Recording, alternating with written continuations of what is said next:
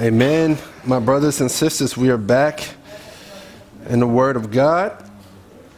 And we're going to continue our hijack praise and worship series. And last week we looked at the foundation of praise, I'm sorry, of worship. Today we're going to look at, uh, that's my baby. Today we're going to look at praise. We're going to look at praise. Man. And I, I, today it'll be we will be looking at a lot of scripture, so just kind of give me that heads up. Um, and I, I pray that you really, I pray that God really opens your eyes to what we're going to look at today. It, it's so vital, as you will see, praise and the, and the importance of song. So I really pray that your attention is here, your focus, uh, and I hope that you get something. So um, let's just pray. Heavenly Father, Lord, we thank you for who you being who you are. We thank you for being loving, kind, your loving kindness, God, your mercy. Lord, we ask that you just grant understanding and revelation in your word. Oh God, that we may see the praise that should be due to your name coming from the inside of our spirit, God, proceeding from our spirit to our lips, to all of our body, God, praising you for who you are. God, you are worthy. We can shout all day your praises, Lord. Help us to just grow in our knowledge of you, God. We love you, Lord. In Jesus' mighty name, amen. So I pray that the teaching today, I pray that it puts a little more praise in your mouth. That is my, my goal. That it puts more praise in your mouth, that you glorify God even more, that you sing and you shout even louder at the glory of God as we look today. And um, I want to read something to you real quick. Listen to these lyrics Holy, holy, holy. If you take me, I will be getting off easy. Lord, you have been good, good to me. If you take me home, I will be getting off easy. Holy, holy, holy. Lord, you've been good, good to me. Your mercy is everlasting. Lord, you are mighty, mighty. Those lyrics right there was a song that none of you have never heard, ever heard. Why? Because they were my lyrics that I penned to the Lord. Um, lately, I've been in this practice of waking up in the morning and just singing to Jesus, just singing songs to the Lord. Yes, some songs that we sing here, I'll hum that to the, to the Lord. But I've also just been allowing the words, whatever's coming off my heart, and turning that into song. And that was one of the songs I was singing to Jesus, just praising him. That part where I said, If you took me, if you took my life and I had to go, I would be getting off easy. I, I say that because I feel like He has just so blessed me. And I know we're going to have trials and tribulations in this world, but it's just His grace and mercy that's been so heavy on me. That's the way that I feel. And so I've just been getting up in the morning and just singing to Jesus before I go into doing anything, just singing to the Lord. Before I would go into prayer, I would often go to God first and just start airing out all my problems, airing about I need help in this area, God, I need this and that. But now it's just, let me just sing a song to Jesus. Let me sing a song to my Lord. And so I want to encourage you in your own personal devotions.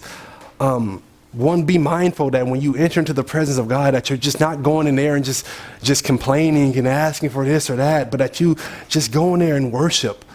I would even encourage you to spend 20 or 30 minutes just singing to the lord just singing to god singing to jesus singing his praise reading scripture reading those scriptures out loud to your soul singing song going back to scripture and just continually just being in his presence and praising his name in song. Um, that's that's just what I've been doing lately, and this has so blessed my soul, brought me into a closer, I feel, relationship with the Lord. So, sing to the Lord, sing your song to the Lord, lyrics that only your heart knows. Sing the psalms to the Lord, reflect on His goodness, and continue to sing more and more what God has done in your life. So, I really want to encourage you to sing, and that's what's part of this teaching today on praise. I want to show you how vital it is to sing, how vital singing is to the praise of God. Oh, it's, it's so, so vital. And that's what I hope that you will see that if you're not doing singing to the Lord, you're missing out in your devotion. in your devotion, when you go in your prayer closet, you have your word, sing songs unto the Lord. Praise his name. Begin to just speak what he's doing.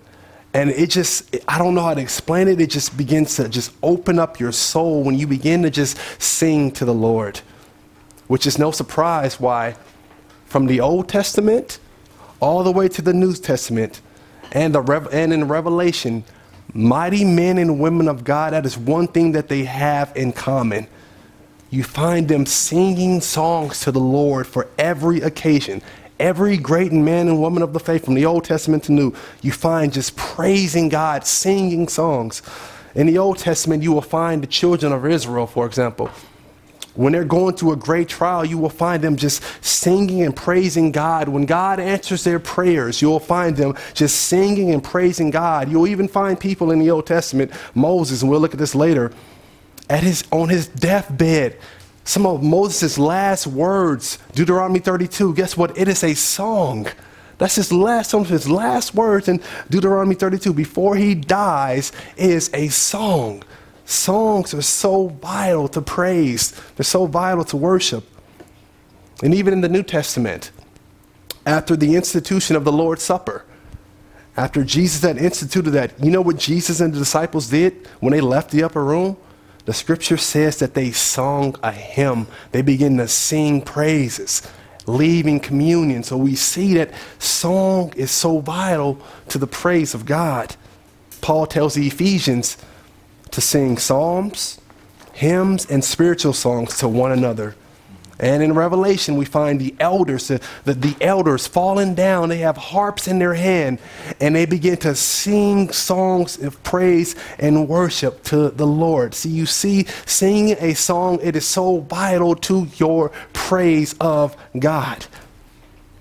Now, I know at this moment I, I want to speak to one person, or not one person, this type of person, the type of person that I used to be, where I would say, um, yeah, I don't want all that singing and clapping, that emotionalism. I just want to get to the word. Just give me the word. And I would say those things, and people say those things to think that they're kind of being noble and pious. Yeah, we don't want all that clapping and emotional and singing. Just give me the word. But I realize now that when I had those thoughts, and that is you as well, really those are ignorant thoughts. Really, me trying to remove song from my praise is really hijacking my praise of God because songs are so important to your praise of the Lord. It's so vital. And we, more than anyone, I would say, when I say we, I'm talking about the reform camp, the reform group who love doctrine and good theology. We have to guard against this more than anyone. Because in this particular camp, we have a tendency to look down on people who show, who have emotional expressions or who are real jubilant in their praise. And we look down on them as if they're, they don't really know anything. And while it's true the Reform camp can teach the charismatic camps, the Pentecostal camps about doctrine, guess what? The charismatics and Pentecostal can teach the Reform camp about praise and worship. Vice versa. We can learn even from that. So, in last week's sermon, or last week's teaching, we looked at worshiping God in spirit and truth. We looked at the true worshiper worships where in spirit and truth. It starts inside. It's the spirit spirit connection between my spirit and I'm worshiping God and the Holy Spirit. And that worship is not just on just the figment of my imagination. We learned that that worship has to be based on truth, right? It's not based on ceremonial rituals. It's not based on um, Holy days is not based on special offerings, but it's based on Jesus Christ. It has to be based on the gospel and what Jesus teaches about God, what Jesus teaches about God's word. And without that, we've seen that your praise is just going to be all emotions and feelings. If you have no truth in your mind and understanding of what you're praising, then your praise will be all emotions and feelings. Remember, to worship means posture, right? Posture. So we got to have our spirit and our heart aligned, and we have to have the right posture of heart, the humility of bowing down before God and saying, God, you are greater than I. Remember the Greek word proskuneo. It means to bow down in cultures when somebody would approach the king or they would approach someone who was mighty, they would literally bow down on their knees and put their forehead to the ground. That was a type of reverence. That was a type of reverence. Now, notice that what I just said people would go into the presence of a king and they would literally bow down. They would basically use their whole body to tell this person that you are holier and, and greater than I. They're using their whole body to bow down to express worship and reverence. Now, while we are not obligated as believers to literally bow down, again, God is not so much concerned with our external worship. He's not so concerned with that, but it is something that can be good to do. That when you go to the Lord in prayer, on your prayer closet, in your prayer closet, or even here, it can be good to bow down and worship at the feet of God. Now, another thing I want to just make clear is that this study on worship praise and worship, it's, it's pretty narrowly defined because worship is a broad word. You can go into just the worship of the assembly of the saints when we come here or when you're doing your own personal devotion, or you can look at worship from our whole life as worship. I'm not really hitting on that in this study. Pastor Brian is going to come to Romans 12, 1, which will really teach you about worship as your life, your service to God, where he says, I beseech you, therefore, brethren, by the mercies of God, to present your bodies as a living sacrifice. That's that's the worship of service. And so we're not going to hit that today. This again, this is more teaching that's narrowly defined to the assembly of the saints or in your own personal devotion where you're praising and, and worshiping um, the Lord. So this is more aimed to that type of, of worship. Amen? We good here? So, again, just definitions worship is posture. With, with worship, you don't even have to say anything. It's more the posture of the heart. It's more acknowledging in my spirit and my mind that God is worthy, that God is holy, that God is great. Now, what we're looking at today Praise is more of what we are ascribing to the person that we are worshiping. That's difference between praise and worship. Worship posture, praise is more what I am ascribing to the person that I am worshiping. Another way of looking at praise is praise is worship expressed. Praise is worship expressed, worship in, in action.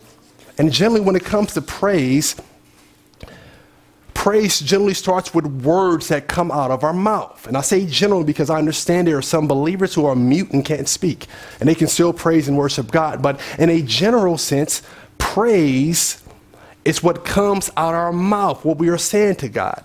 And that is why the writer of Hebrews, Hebrews 13, 15 says this Let us continually offer up sacrifice of praise to God. That is the fruit of lips that give thanks to his name. So praise is the sacrifice of our mouth, our lips, giving thanks and praise to God. It's, it's what's coming out of our mouth, our lips. That, that's praise. But praise does not just end with our lips. Yes, it may start with our lips, but praise can involve our whole body. Just like your whole physical body, if you're going to be worshiping and bowing down before that emperor, your whole body, your whole body can also be involved in praise such as when you are clapping your hands, praising God, like Brother Oleg was doing today. He was clapping his hands in praise unto God using his body. Or, or when you're stomping your feet, you're using your body praising God. Or even when you are dancing and worshiping in joy before the Lord, you're using your body. Or we find in Scripture where people are having instruments and they're playing instruments unto the Lord. That's all praise. That's all worship. That's all using your whole body. So praise is not just what comes out your lips, my brothers and sisters. It's your whole body that you're doing. Now let's get into the, the, the songs that we sing. Because as I mentioned, song is so vital to your praise. Let's look at the types of songs that we sing or that we should sing in praise unto God. And our text will be Ephesians 5.19. Can we, can we go there? Ephesians 5.19, we'll also look at Colossians 3.16.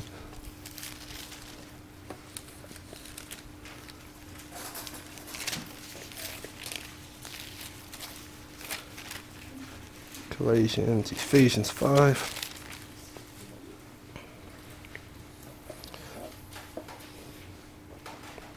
And so there are generally four types of praise and worship songs. Generally, four types of praise and worship songs. There's uh, psalms, there's hymns, there's spiritual songs, and then there's a new song. A new song is what we again we'll look at a little bit later. Revelations 5 9, Psalms 96. We'll get to that a bit later. But generally, you have four types of praise songs that we ought to sing unto the Lord.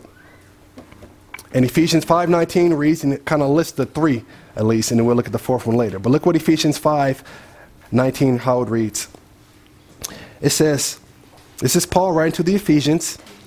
He says, speaking to one another in what? Psalms, hymns, and spiritual songs, singing and making melody with your heart to the Lord. So that's what Paul tells the Ephesians on, on, how they ought to praise God in song. They ought to sing to one another.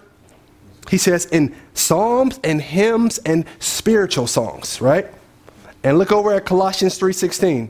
Turn to Colossians 3:16. Look what he says here to the church in Colossus. We here? Colossians 3:16. Look what Paul says here he says, again to this church, let the word of Christ dwell within you with all wisdom, teaching and admonishing one another with psalms, hymns, and spiritual songs, singing with thanksgiving in your heart to God. Do we see how it's a parallel? He tells both churches the same thing. When it comes to singing songs of worship, he says you need to sing psalms, hymns, and spiritual songs, right? Psalms, hymns, and spiritual songs.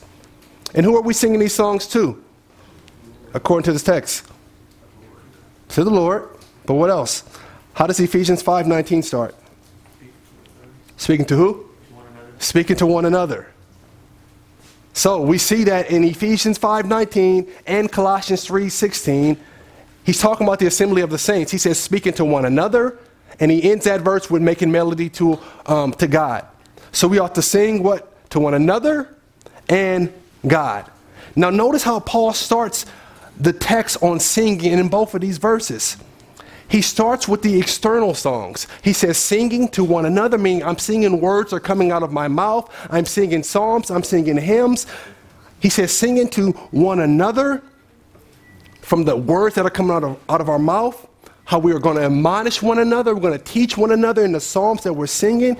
And then he ends this statement on singing by saying, making melody in your hearts to the Lord making melody into your hearts to the Lord. So he, he, he starts with the external. He says, sing to one another. Let your words go forward. Sing to one another in psalms, hymns, and spiritual songs. And he ends the same verse in both chapter, in both books by saying, making melody into your hearts and to the Lord, or giving thanksgiving to God. So he starts from the external and he moves all the way to the internal.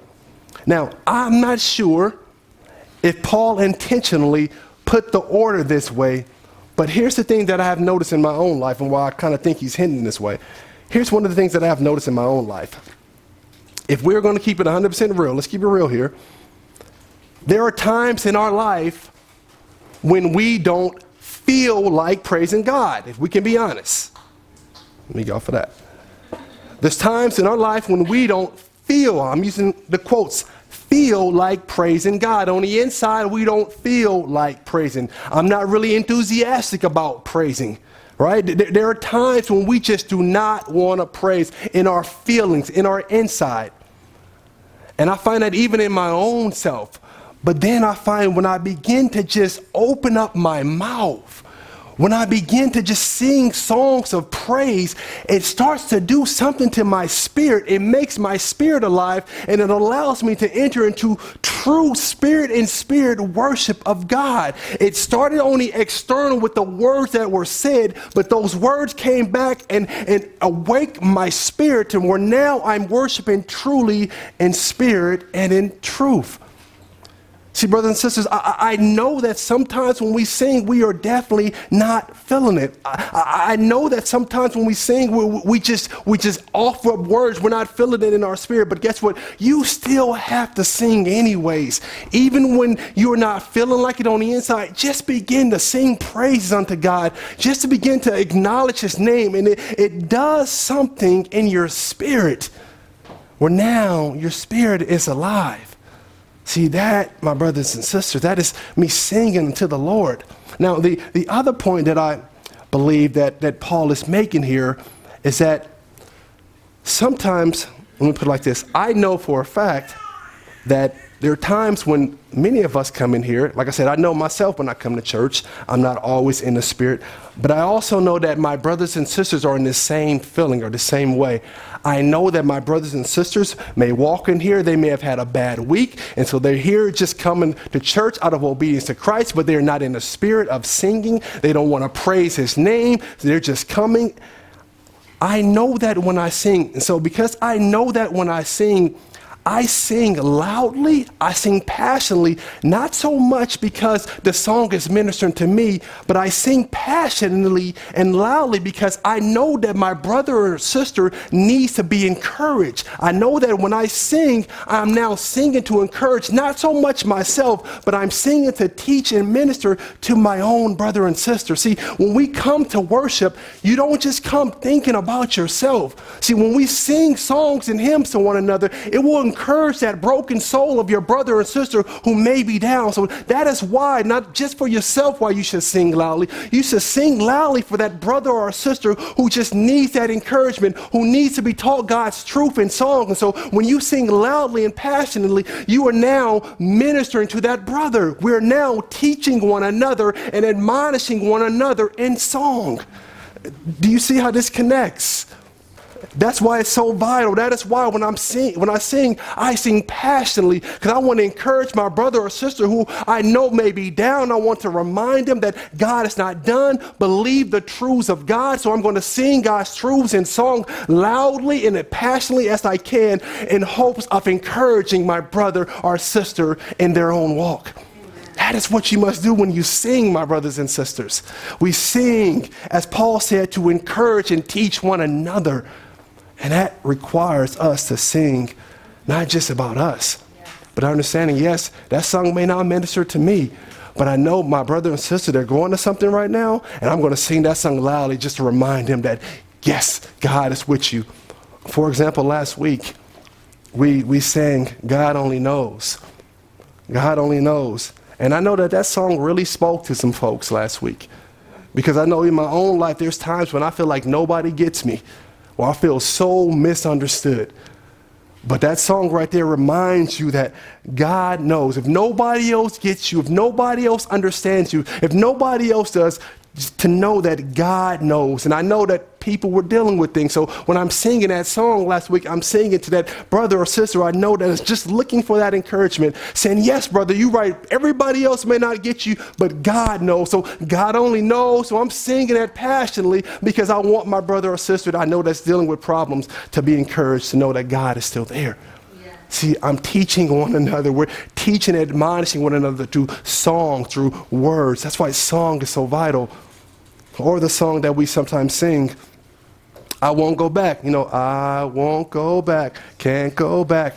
I'm singing that passionately to encourage my brother. No, I'm warning you don't want to go back. You don't want to go back to the way that it used to be. You don't want to go back. So I sing that passionately and loudly for my own soul, but also for the souls of the body of Christ to remind them of God's truth, to remind them where God has brought them and that you don't want to go back. See, that is teaching in song, reminding one another God's word, His truths.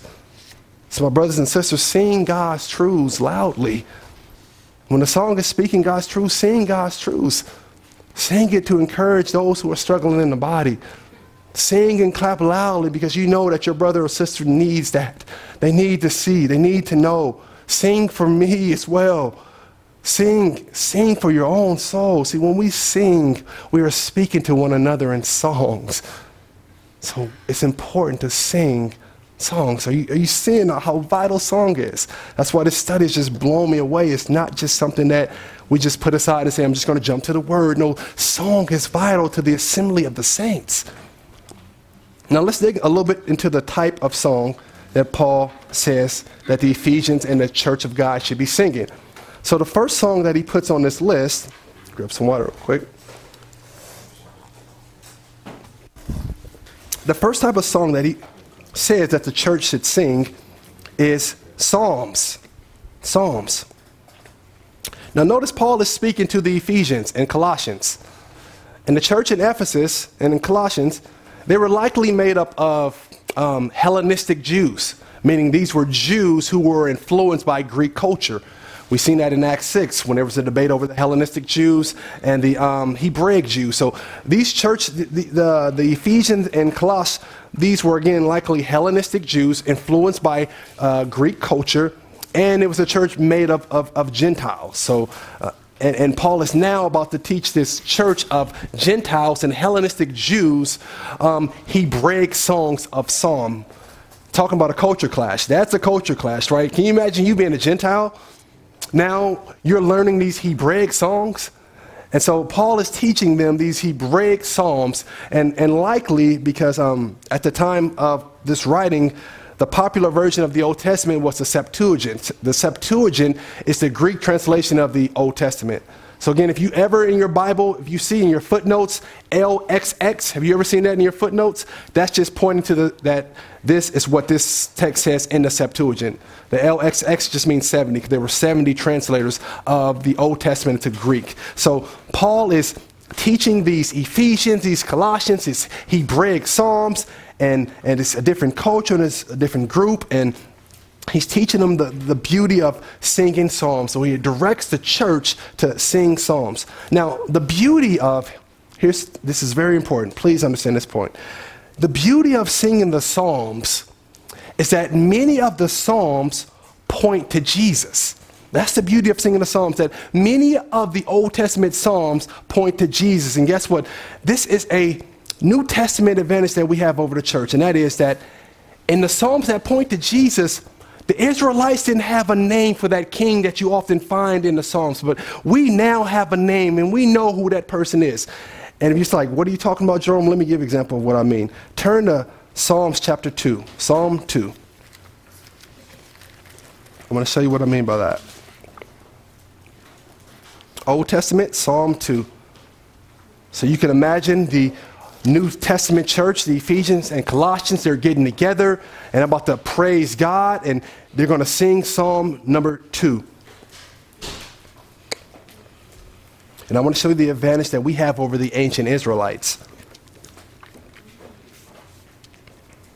So when the New Testament church would get together, let's just imagine that they're reading Psalms 2. Do you know when their heart would likely light up when they read Psalms 2 at what verse would like that it would likely light up?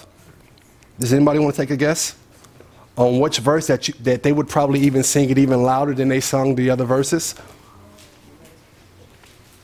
I want somebody to take a guess on which verse they would probably sing loud. Look at Psalms chapter 2. It's 12 verses. Which verse do you think that they would really sing loud?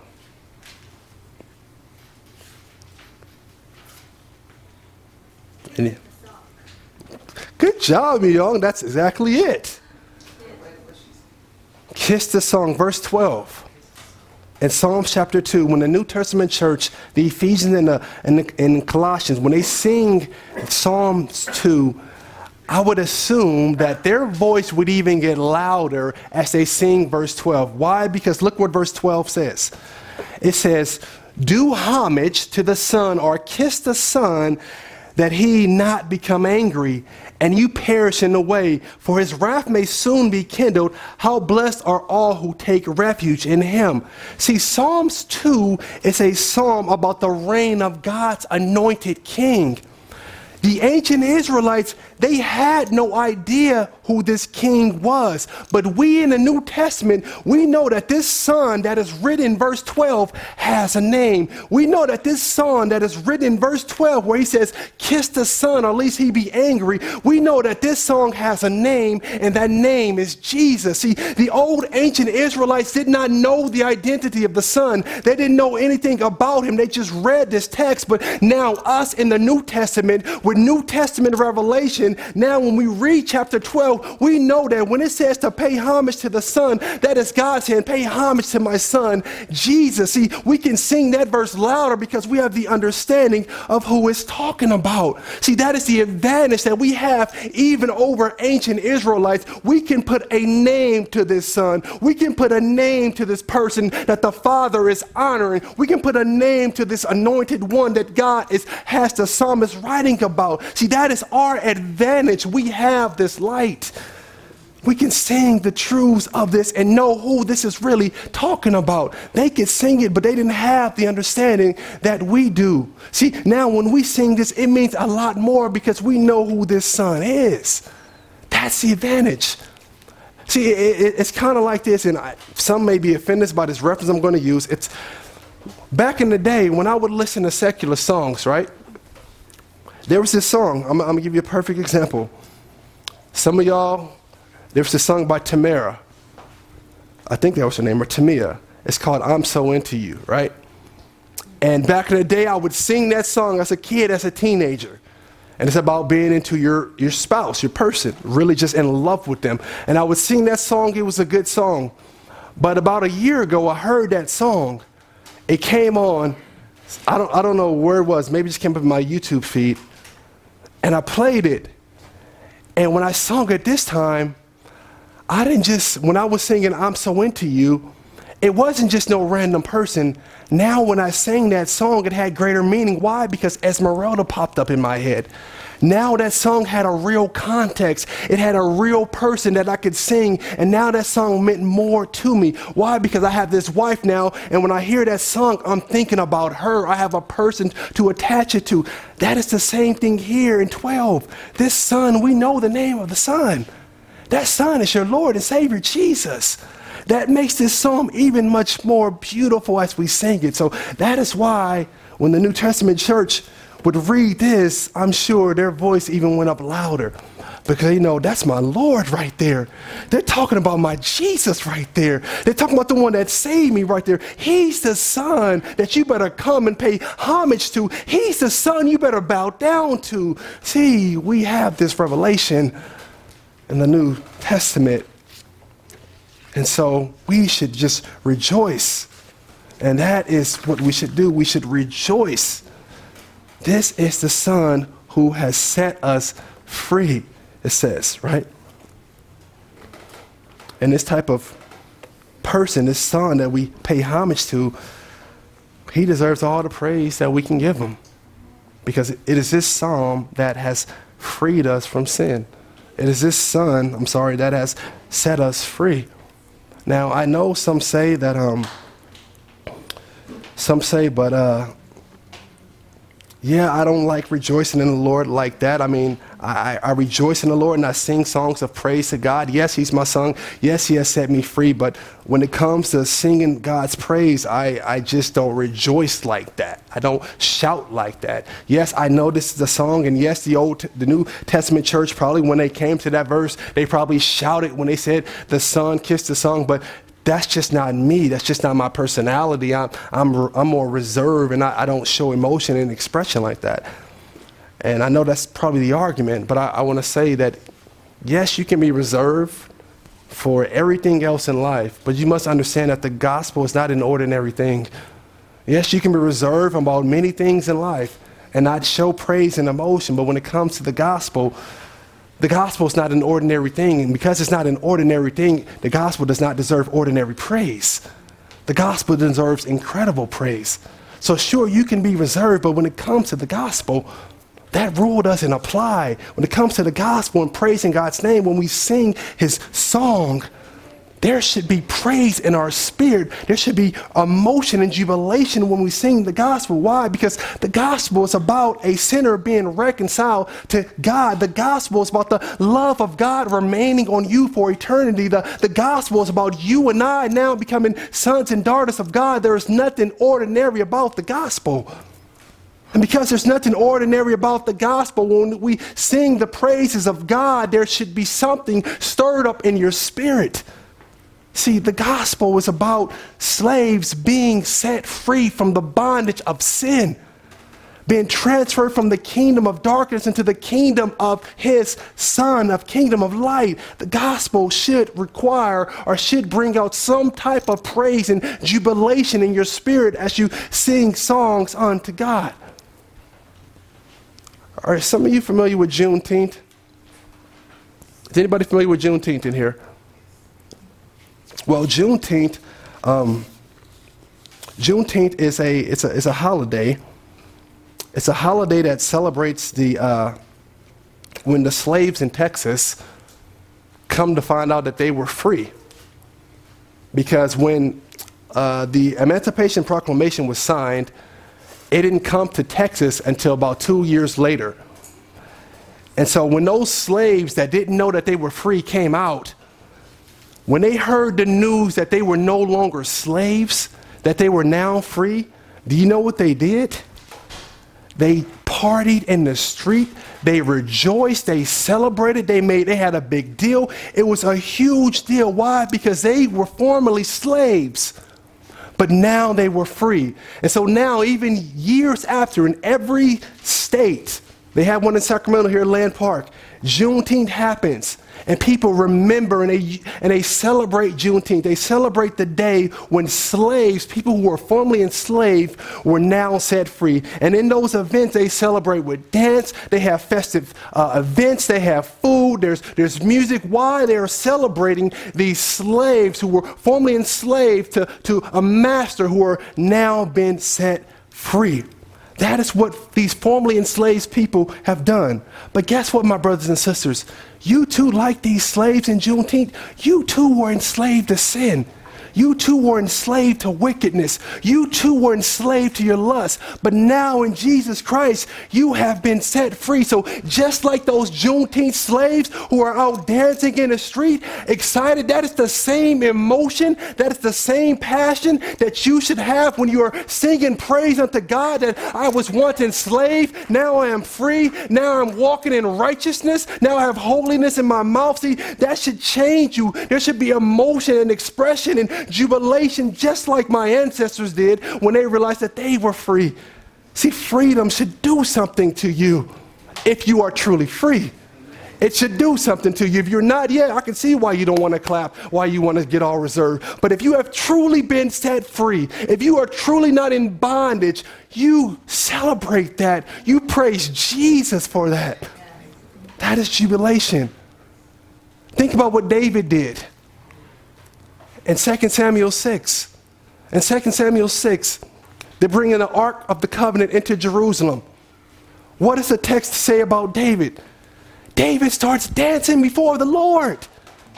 David is gigging, he's moving, he's excited. Why? Because they're bringing in the Ark of the Covenant. He's dancing for joy because of what God has done. He's dancing before the Lord. And what do we find our sister, meanwhile, doing? Michal is doing when, when David is dancing. She sees David dance. This is Saul's daughter when she sees David dancing. And the scripture says that she has contempt for David. She thinks that's beneath David. What you over there dancing for? You don't look dignified all dancing. You don't look dignified showing all emotion. She, she, she doesn't know about Psalms 149, 3 through 4 that says, Let them praise his name with dancing let them praise his, let them sing songs to him with the timbrel and lyre with the tambourine. Let, let them dance with the tambourine and praise. See, she doesn't know about this and she's looking at David with contempt as if you're better than that, David. That's not dignified, David. You can't be all dancing and showing this joy and emotion. And David rebukes her like, God has chose me. God has done this for me. That is the reason why I dance. And here's the truth of the matter there are some of us, hopefully not in here, but there are those in Christendom that will have the same look as Saul's daughter when they see people celebrating and praising God. They start looking at them with contempt, thinking, oh, they're crazy, thinking they're just full of emotionalism, but when yet they are praising God, they're judging them, but they're praising and dancing before God. Let me give you another verse about dancing. Jeremiah 31, verse 4. Let me read you what the text says here. Jeremiah 31 4 says, Again, I will build you, and you will be rebuilt. O Virgin of Israel, again you will take up your tambourines. What are those loud things? He says, You will take up your tambourines and go forth to the dances of the merrymakers. You will take up your tambourine and go forth to the dances of the merrymakers. Let me give you the context of Jeremiah. The book of Jeremiah is a book where he's calling Israel to repentance. Israel doesn't li- listen. Because of that, he's letting them know that God's wrath is coming upon you. You are now going to go into exile. But in verse 30, the Holy Spirit tells Jeremiah to tell the people that God is going to redeem you, even though you are going into exile right now, even though things are bad now, even though your, your, your walls are going to get destroyed and burned down, even though the temple is going to destroy it, I am going to restore your fortunes. And so in this verse, God is telling these people who are, who are exiled, who are going to be exiled, He's telling them that guess what? Even though it's bad right now, even though you are enslaved right now, even though it is dark right now, guess what? I am going to rebuild you.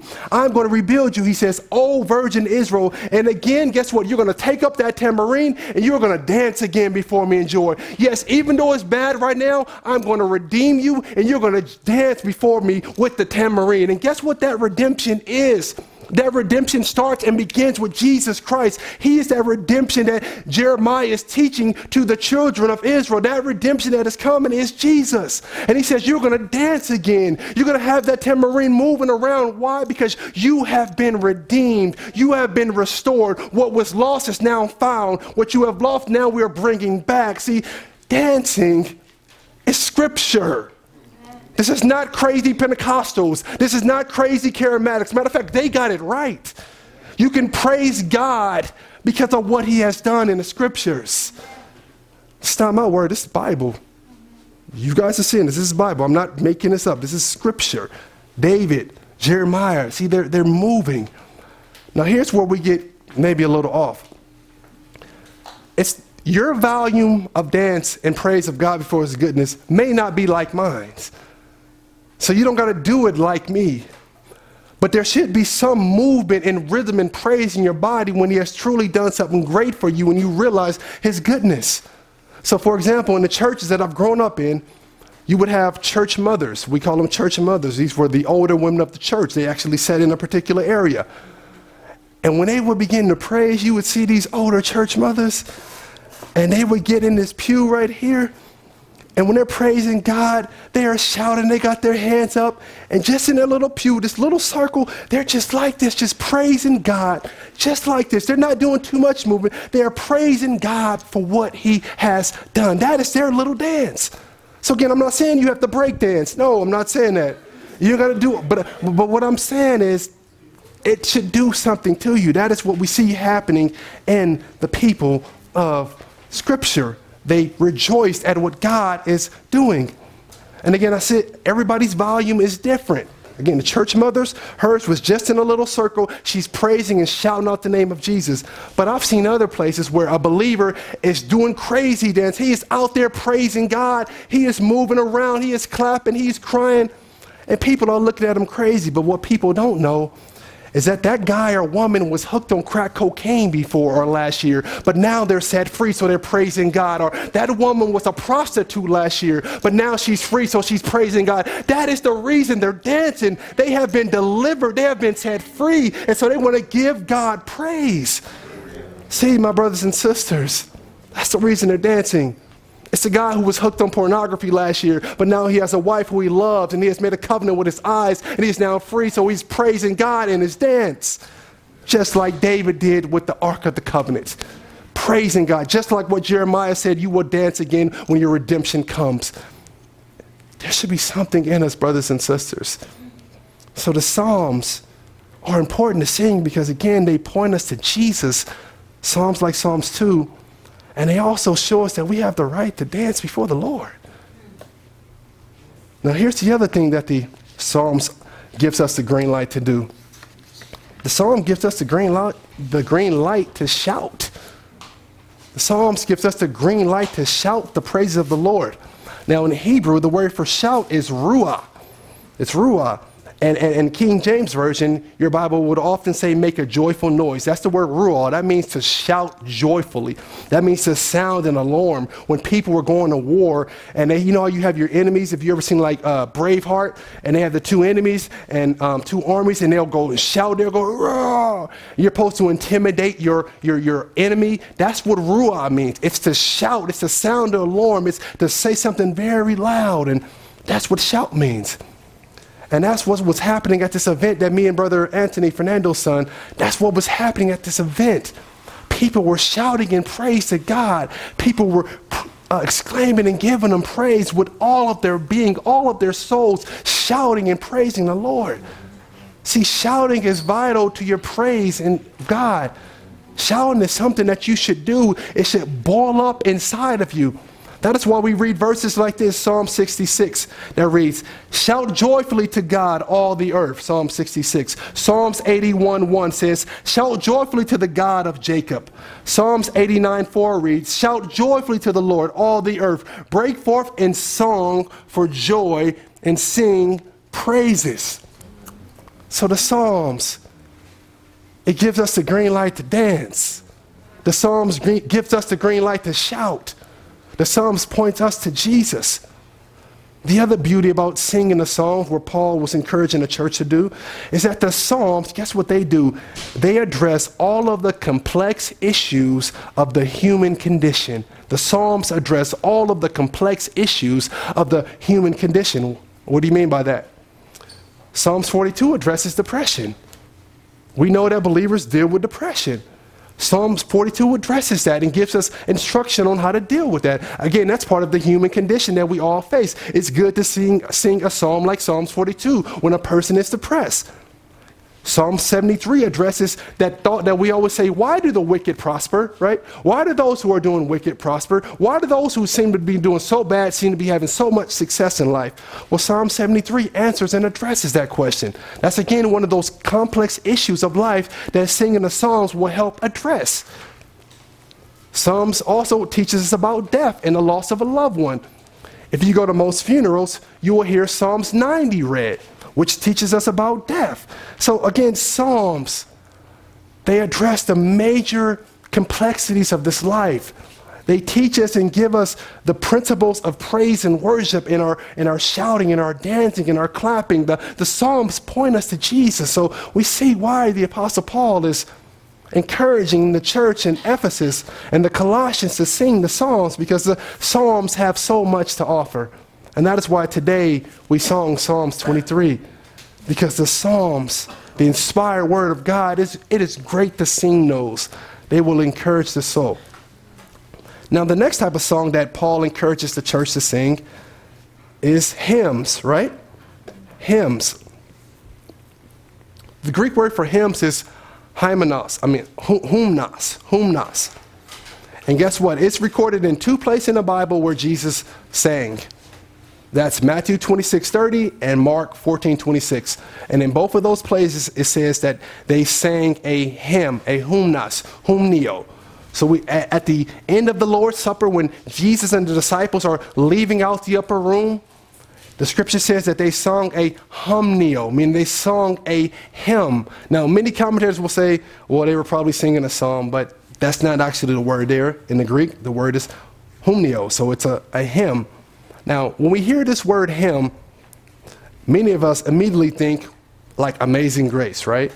When you hear hymn, we think amazing grace when we hear the word hymn in Ephesians. Or we think, come thou fount, right? Why? Because that is our 21st understanding, our 21st century cultural understanding of a hymn. So we read that, we think that he's talking about a hymn or something that looks like that. But that's really not the case. The word humnios, guess what? It just means a song of praise. It means a song of praise, which can be many different types of songs. Not just your um, Come Thou and Amazing Grace. Those are hymns, but those are hymns, guess what? That our culture has culturally defined as hymns. That's why I would say culture matters. Culture matters. Our culture has defined a hymn to sound and look like Amazing Grace and Come Thou Fount. But that's just our culture. And here's the crazy thing if you really think about it many of the great hymnals that we sing, they, are, they were done by one particular group at one really particular time period. Many of the great hymns we sing, guess what? They were sung, they were written by one men, Englishmen, from a different class, and most of those were written, guess what, in the 17 and 1800s.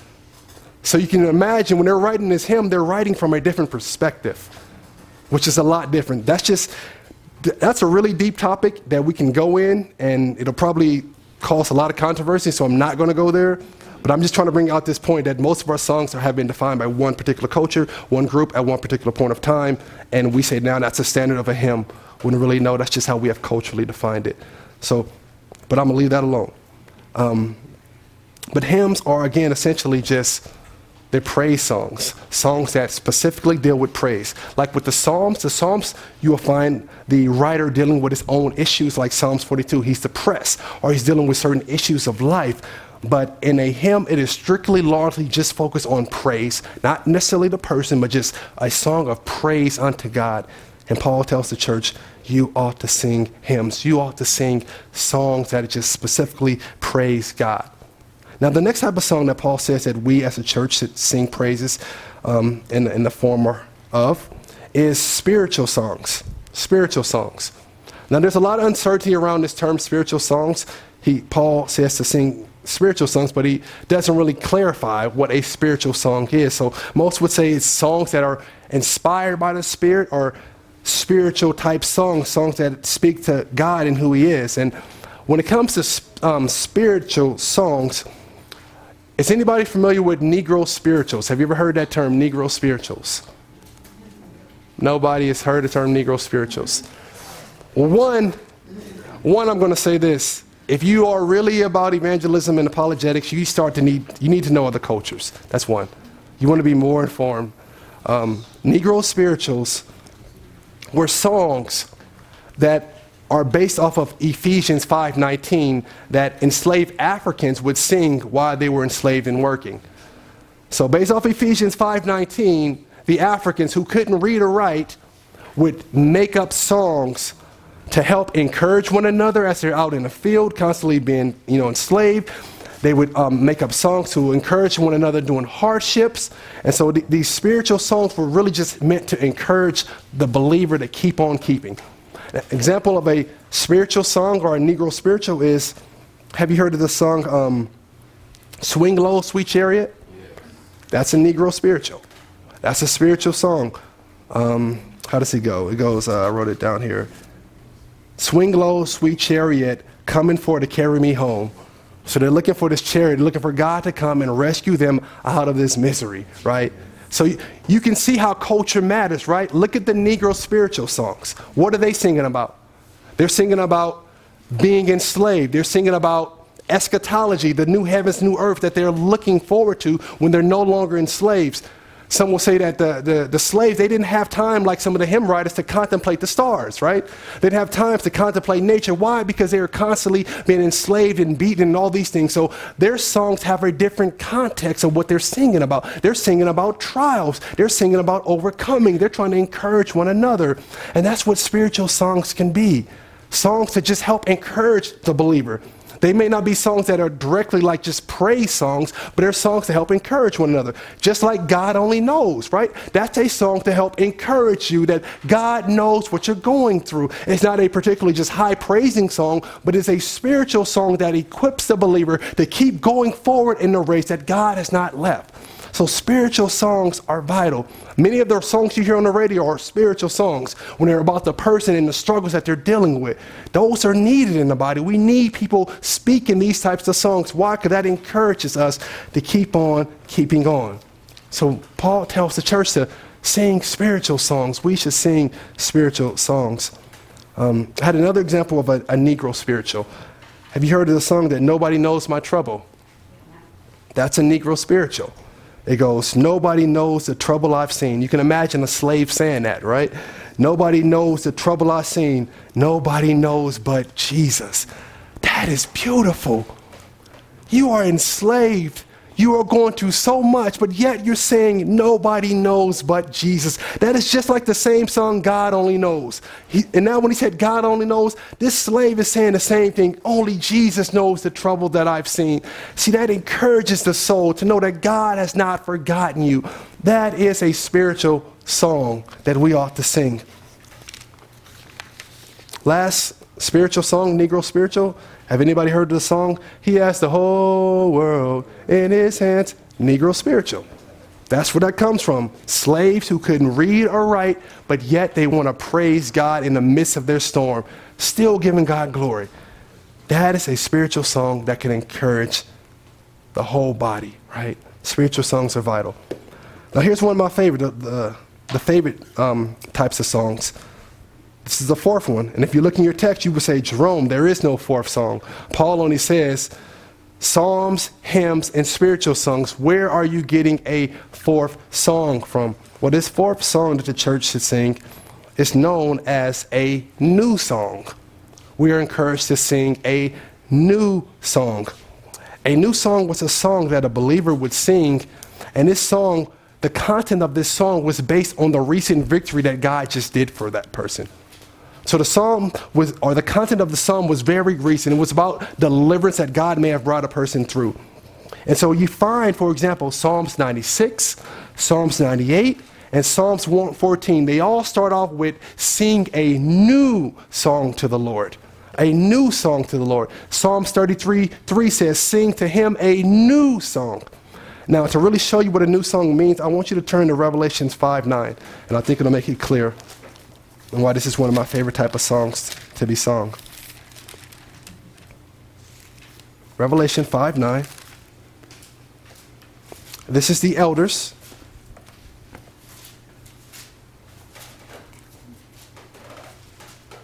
Look what happens here. Look at the song that the elders are going to sing. Revelations 5 9, we hear? here? Here's some pages turning. This is what the elders sing. It says, and they sang a what? New song saying, Worthy are you to take the book, to break its seals, for you were slain and purchased for God with your blood men from every tribe, tongue, people, and nation. You have made them to be a kingdom and priests to our God, and they will reign upon the earth. Do you see this new song that they're singing? What is that new song based off of? The first couple of verses. If you read the first couple of verses, there's the scroll. Nobody can open it but the Lamb. Remember, John is crying. He's weeping in this verse. Where's it at? In verse 4. A matter of fact, I'm going to start in 2. I'm, going to just come down so you can get the context. This is so important. I saw in the night, I'm starting at verse 1 in chapter 5. I saw in the right hand of him who sat on the throne a book written inside and on the back, sealed up with seven seals. So there's a book with seven seals on there, right?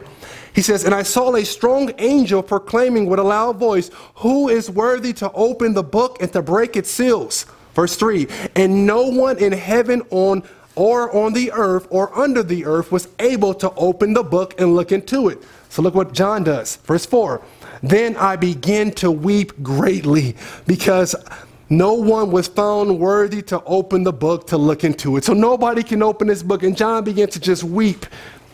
Look what he says next. And one of the elders, I love this. You need your believer or your brother and sister in Christ to always remind you of God's truth. Look how this elder goes and reminds John and tells him of some truth that he's just not seeing. Five. And one of the elders said to me, Stop weeping. That's what you got to tell your brother and sister when they're stressing out. Brother, stop stressing. God is still with you. You need that encouragement. Oh man, this is so good. He says, Stop weeping. Behold, the lion that is from the tribe of Judah, the root of David, has overcome so as to open the book and its seven seals. You see, John is weeping because nobody can open the seals. What happens with the elders? What is the new song about? The new song is about this lamb who's able to do something that they can't do. The new song is about something that God just did for them by providing the lamb. Do you see how that's the content of the song? The song is based on this recent deliverance that God just did. That's why it's called a new song. It's a song based on your personal experience that you just had with the Lord. These are new songs. And that is what the psalmist says in 96 to sing a new song to the Lord. Why? Based on his goodness that you just experienced. Why you were sick in your body, now you are healed. Guess what? That should be a song. Sing a new song. You were going through trials and now you were made it out. Guess what? That comes becomes a song. See, this new song allows each person in the body of Christ to become a songwriter. Yes, we may never sing your psalm in the assembly of the saints, but you could sing your song. Just like I started off with the song that I sing to God, that is a new song. Everything that you go through should result in praise, and you sing in songs of praise to God. That is a new song. That's why that is so vital. You're all songwriters. What have you gone through? What have God delivered you from? Praise His name in song. Use that circumstance and use those lyrics. I was broken down, and God, you brought me out. I was addicted to that, Lord God, and you changed the, the desires of my heart. Praise your name. Everything, it's a new song. I was sick in my bed. The doctor said it was all bad, but then God, you came and delivered me. That's a new song. That's a new song. That's why Christian music should never be bored. That's why Christian music should never be tired because each and every day we experience God's grace and mercy. Therefore, it means there is something to sing about. A new song. You find that, guess what? With the children of Israel. Exodus 15, that's called the Song of Moses. Exodus 15, you can read it on your own time. Exodus 15, verse 1 through 18. Guess what? When the children of Israel crossed the Red Sea, guess one of the first things that they did? What do you think they did? Sang a song about it. Just about what God just did right then and there. That's called a new song. Right? He, he brings them out. They cross the Red Sea. They make a song about God delivering them and destroying their enemies, them crossing over the Red Sea. That's a new song. New songs are important. Mary, when Mary goes to meet with John the Baptist's mother, baby jumps in her, her womb. She acknowledges Mary that you are carrying the Messiah. What does Mary start doing? She breaks out into what's known as Mary Magnificat. That's Mary's song, Luke 46 to 56. Mary's now singing a song about God doing something for her. That's a new song. That's in the spirit of a new song. Same thing. In the Old Testament, anybody remember Hannah?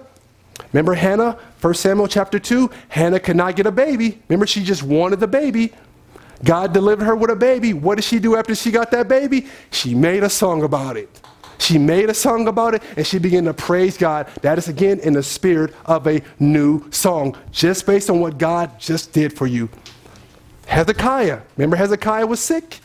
Hezekiah was sick in Isaiah 38, verse 9 to 20. After Hezekiah is healed, guess what Hezekiah does? He makes a song about it. He sings a new song thanking God for his healing. New songs are all throughout the Bible. That's why the psalmist says to sing a new song. That's why Christian music can, can, be broad and address all these different topics. Why? Because they're going through different things that believers are going through and they need to hear that. We can sing a new song. You can sing a new song. It's beautiful. Beautiful. Now, there's a guy who wrote an article. I don't share his views, but I get where he's coming from.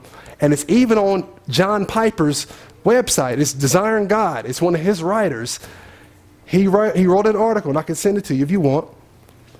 And he's arguing for that the church should not be singing older songs. That we should constantly be singing new songs. So he's like, we need to let go of these older songs and just be singing new songs. And he's basing it again on Revelations 5 9 and Ephesians, I'm sorry, Psalms 96, 98, da da da. So he's saying, like, we need to be singing new songs. We need to let go of these old songs. Now, I know some of us, like, no, you're not taking away my hymn. You're not taking away none of these. But he makes an argument, and I get the spirit that he's saying it in. He's saying that we need to constantly be making new songs. He says that the, the Bible doesn't command us to sing old songs, he says, but it commands us to sing new songs. And so he makes that argument. I don't hold that as extreme as he's going, but I get why he's saying that. Um, a real life example of that is Hillsong. Hillsong Church in 2016, they retired. You know the popular song Ocean? Spirit lead me where am I? Right? Oceans. That song and the song that we just did today, Shout to the Lord, they retired those songs, meaning that they will not sing them in their church. And he said, Why? Because God has made us creative and innovative. Why are we still singing these old things? He like, we need to be singing more new songs. And so I get he's doing that in the spirit of Revelations 5 9. So Singing a new song, again, it allows all of us to be songwriters in a sense, praising God through songs. So, church, do you see why, I, why song is so important?